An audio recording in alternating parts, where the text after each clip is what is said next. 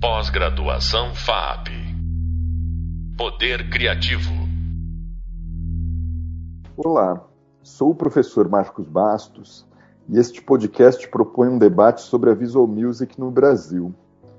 Atualmente está em pauta o recorte decolonial, que procura desmontar os discursos históricos estruturados em torno de uma visão branca, ocidental e heteronormativa como resultado, tem havido um esforço reiterado por encontrar visões alternativas aos olhares estabelecidos sobre as linguagens de extração europeia.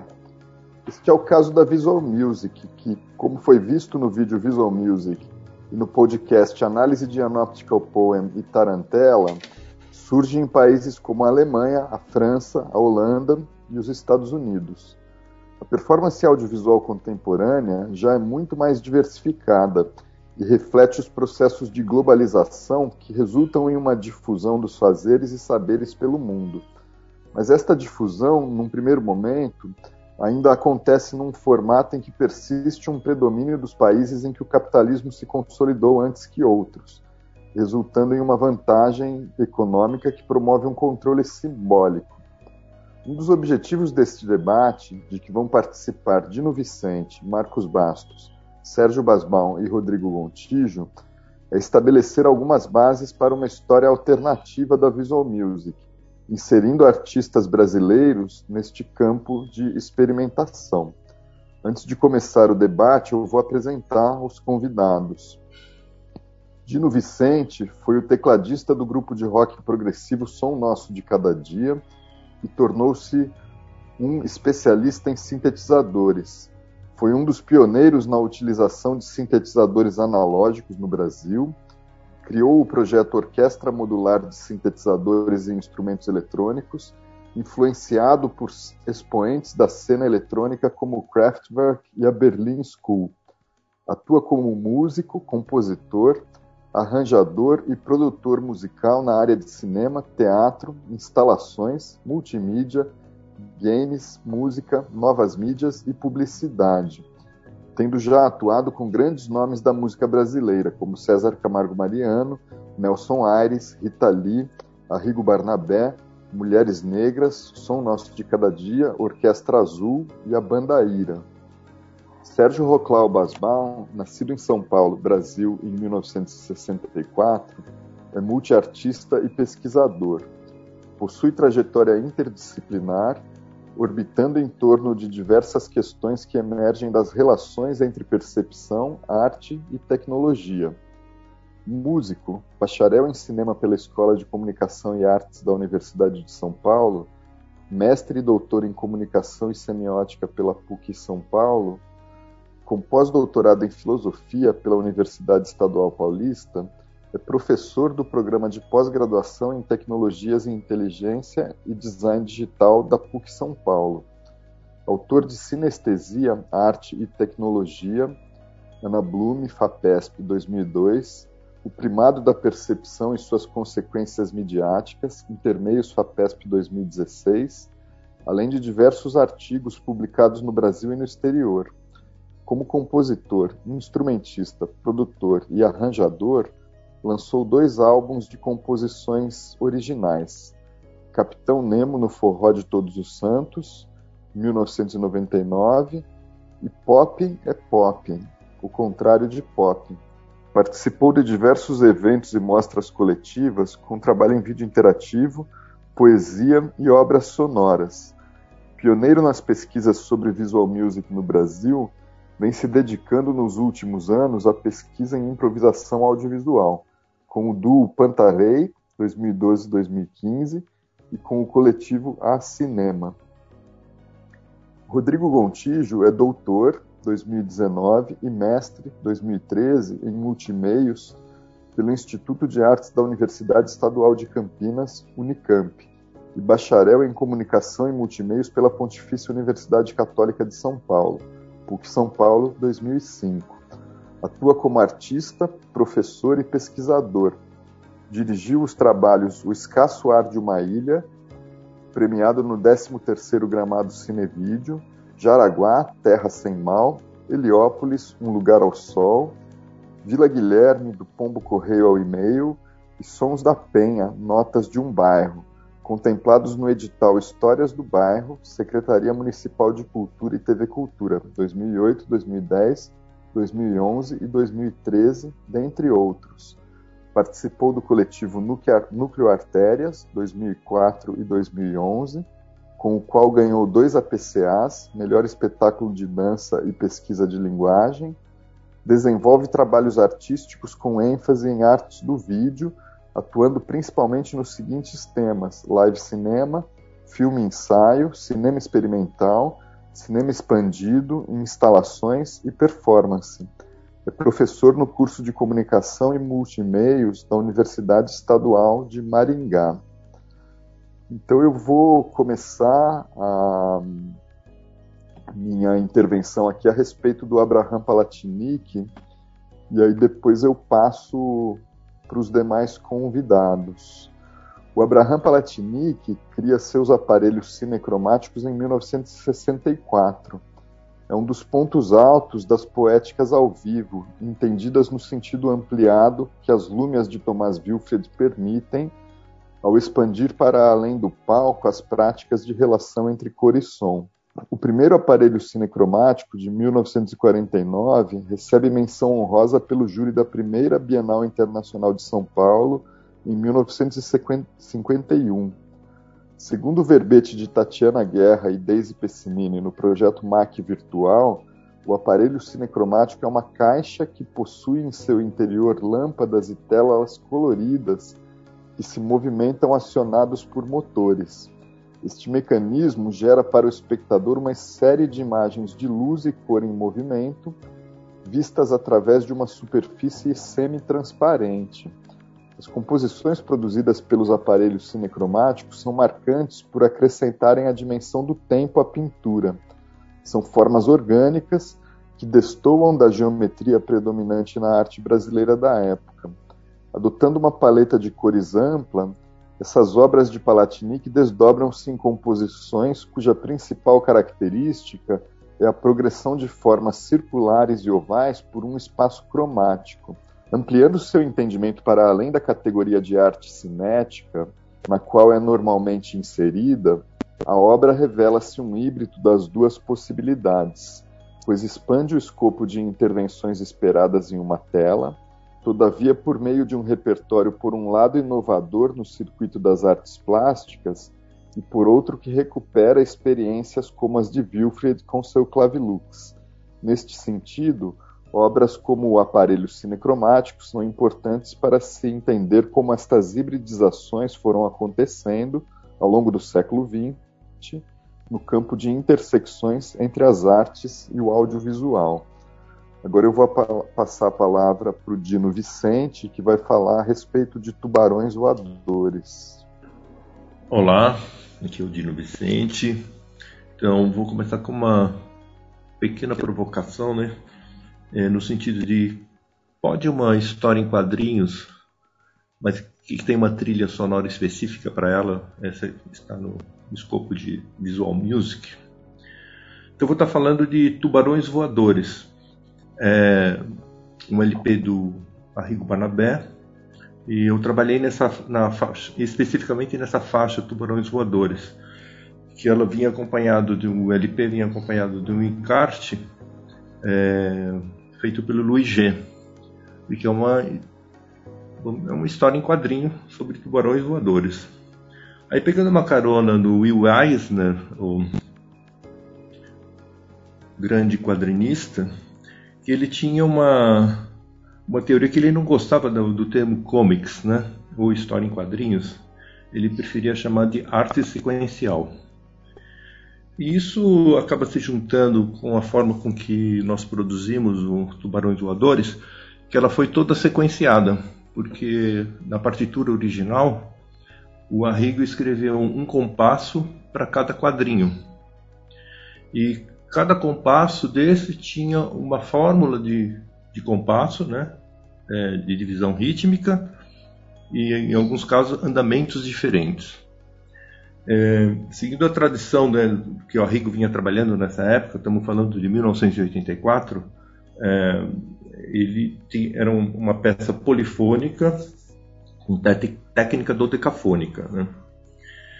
E hoje eu fiz uma. Pensando né, no que eu ia falar aqui para vocês, é, pensei no, no, Tubarão de Spielberg, que praticamente 10 anos atrás, né, 1975. E como que o John Williams resolveu isso, né? Com duas notas, né? É, isso se tornou uma, uma, uma, marca, né? E de repente, né, o Arrigo veio com é, com essa partitura muito complicada e, e, que seria muito difícil, não impossível, mas é, os músicos estarem executando isso ao vivo. Então, é, a gente adotou um procedimento de estar sequenciando isso, um sequenciador até primitivo para a época, né? É, onde a gente ia encaixando as, as notas e depois passamos isso por uma fita magnética em partes.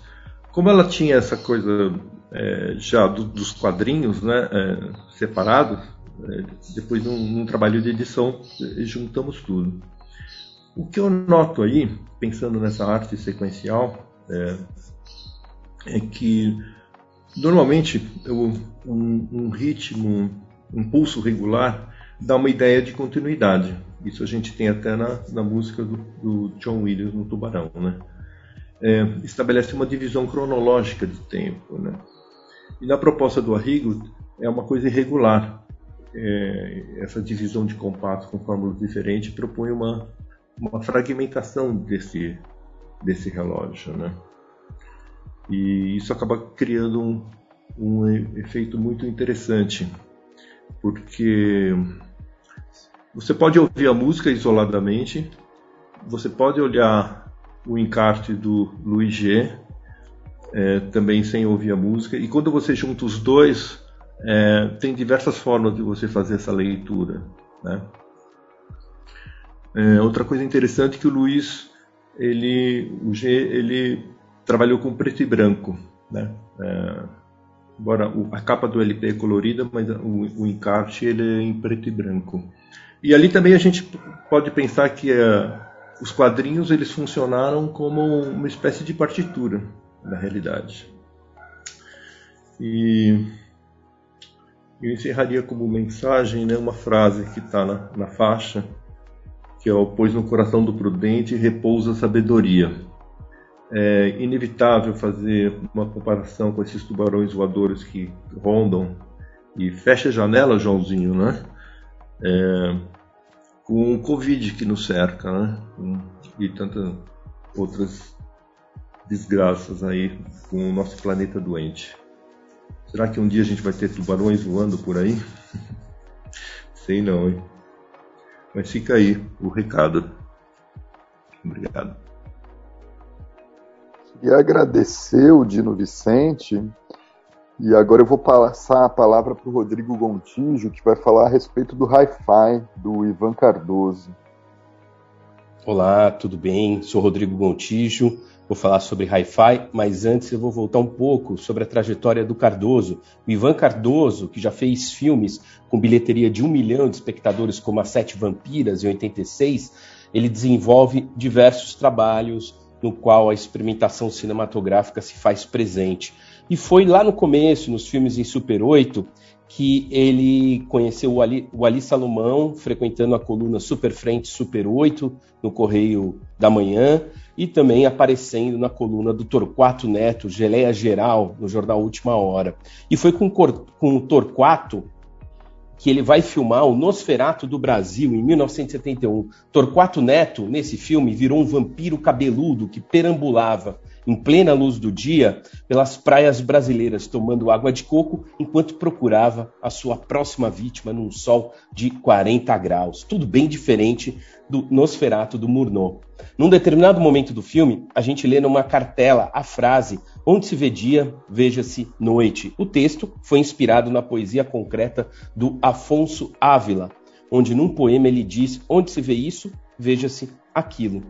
Com a visibilidade do Nosferato, surge o convite para o Ivan participar da revista Nave Louca, projeto idealizado por Torquato Neto e Wally Salomão, lançado em 1974, dedicado à contracultura brasileira. Cardoso compartilha algumas páginas da publicação com o próprio Wally, Décio Pinhatari, Haroldo de Campos e Hélio Oiticica. Em 79, o Cardoso vai realizar o documentário experimental ensaístico sobre Hélio Oiticica, chamado HO. Nele participam seus parceiros de Nave Louca. Haroldo de Campos escreve os offices poéticos, que são lidos por Décio Pinhatari, com cenas performadas pelo próprio Oiticica e o Ali Salomão. O filme é marcado por rupturas com a linguagem convencional do cinema, que faz uma fragmentação que prioriza o mostrar ao invés do narrar. Nesse filme, ele também vai trazer características é, de, que eu chamo de documentalidade, que é um estado documental, uma situação documental, uma construção para além do documentário. E é nesse filme que ele vai fazer as primeiras experiências é, de intervenção direta na película.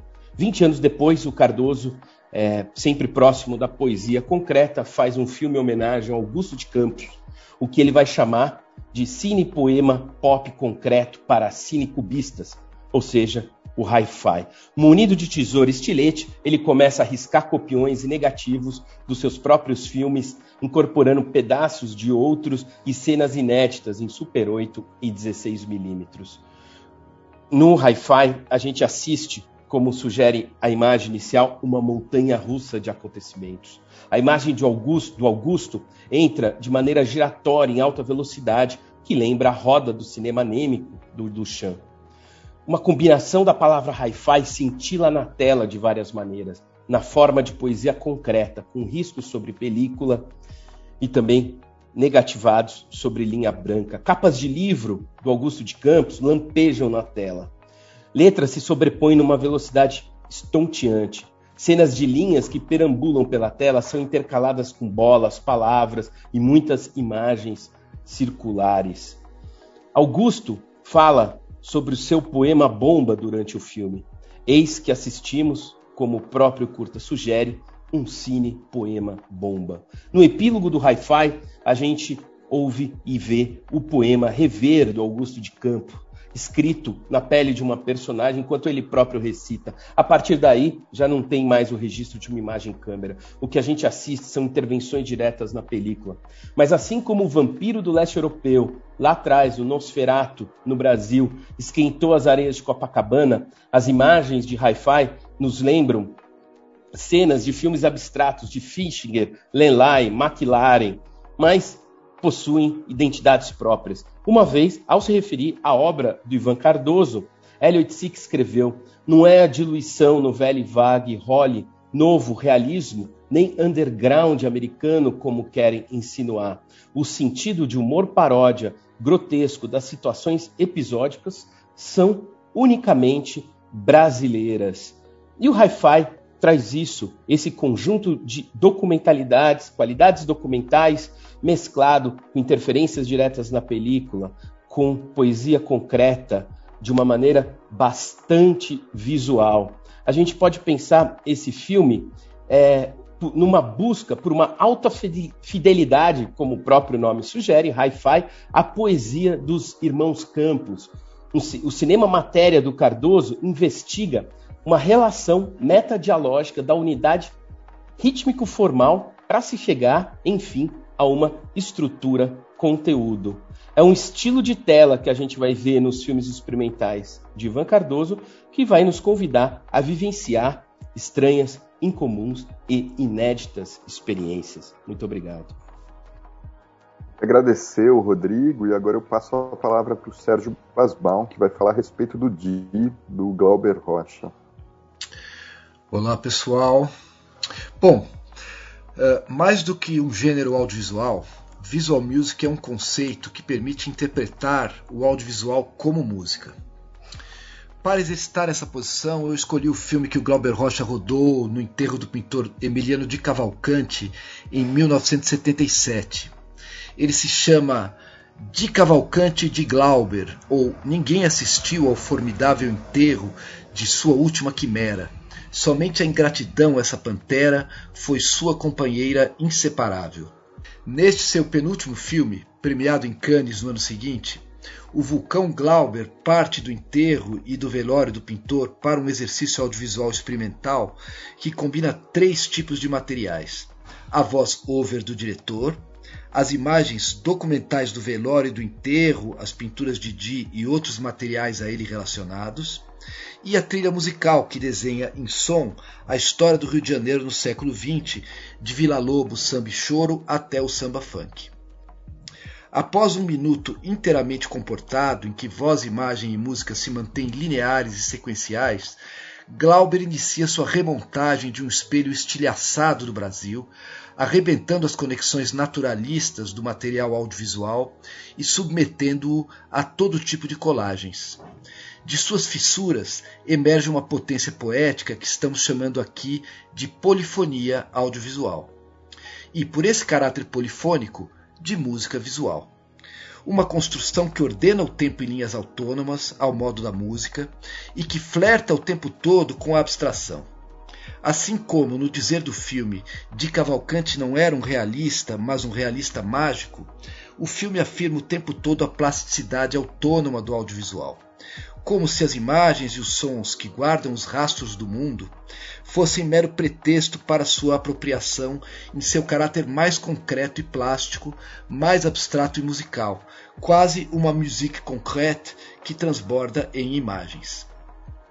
Se hoje muito se fala em decolonial, Certamente a última fase de Glauber Rocha, em que o pensamento se condensa em plasticidade audiovisual, constitui um símbolo da autonomia intelecto-criativa do artista brasileiro. Um corpo a corpo vital com uma utopia de Brasil hoje desfigurada. Glauber se equilibra entre a indexicalidade da imagem cinematográfica, a emulsão afetada pelo mundo, e sua autonomia plástica, sensória, colocadas num triálogo não hierárquico em que imagem, voz e música se complementam. Um amálgama estético, poético e político. A lucidez delirante e a liberdade da última fase de Glauber se descolam de vez das amarras racionalizantes do cinema narrativo na direção de um cinema incategorizável.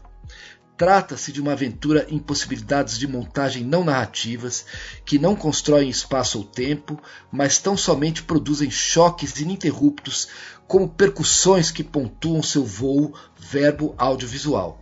16 minutos de intensa plasticidade, da qual resulta uma ideia de Brasil. Neste contexto, dois bons referenciais teóricos sustentam a operação de entender esse filme como visual music. Primeiro, é preciso lembrar que, ao optar pelo uso da montagem escancarada, que põe em marcha um jogo de choques incessantes por meio de imagens e sons, Glauber leva ao limite a noção de montagem por choque, teorizada por Sergei Eisenstein. Ora, toda essa teoria é atravessada pelas metáforas da música, seja no âmbito do jogo polifônico de som e imagem, seja nas noções de montagem tonal ou atonal. Fragmentando o material por meio da edição, Glauber dribla qualquer possibilidade de leitura convencional e arranca o fluxo audiovisual de seu ritmo e de sua sintaxe comuns para se instalar na experiência. Finalmente, há a canção popular.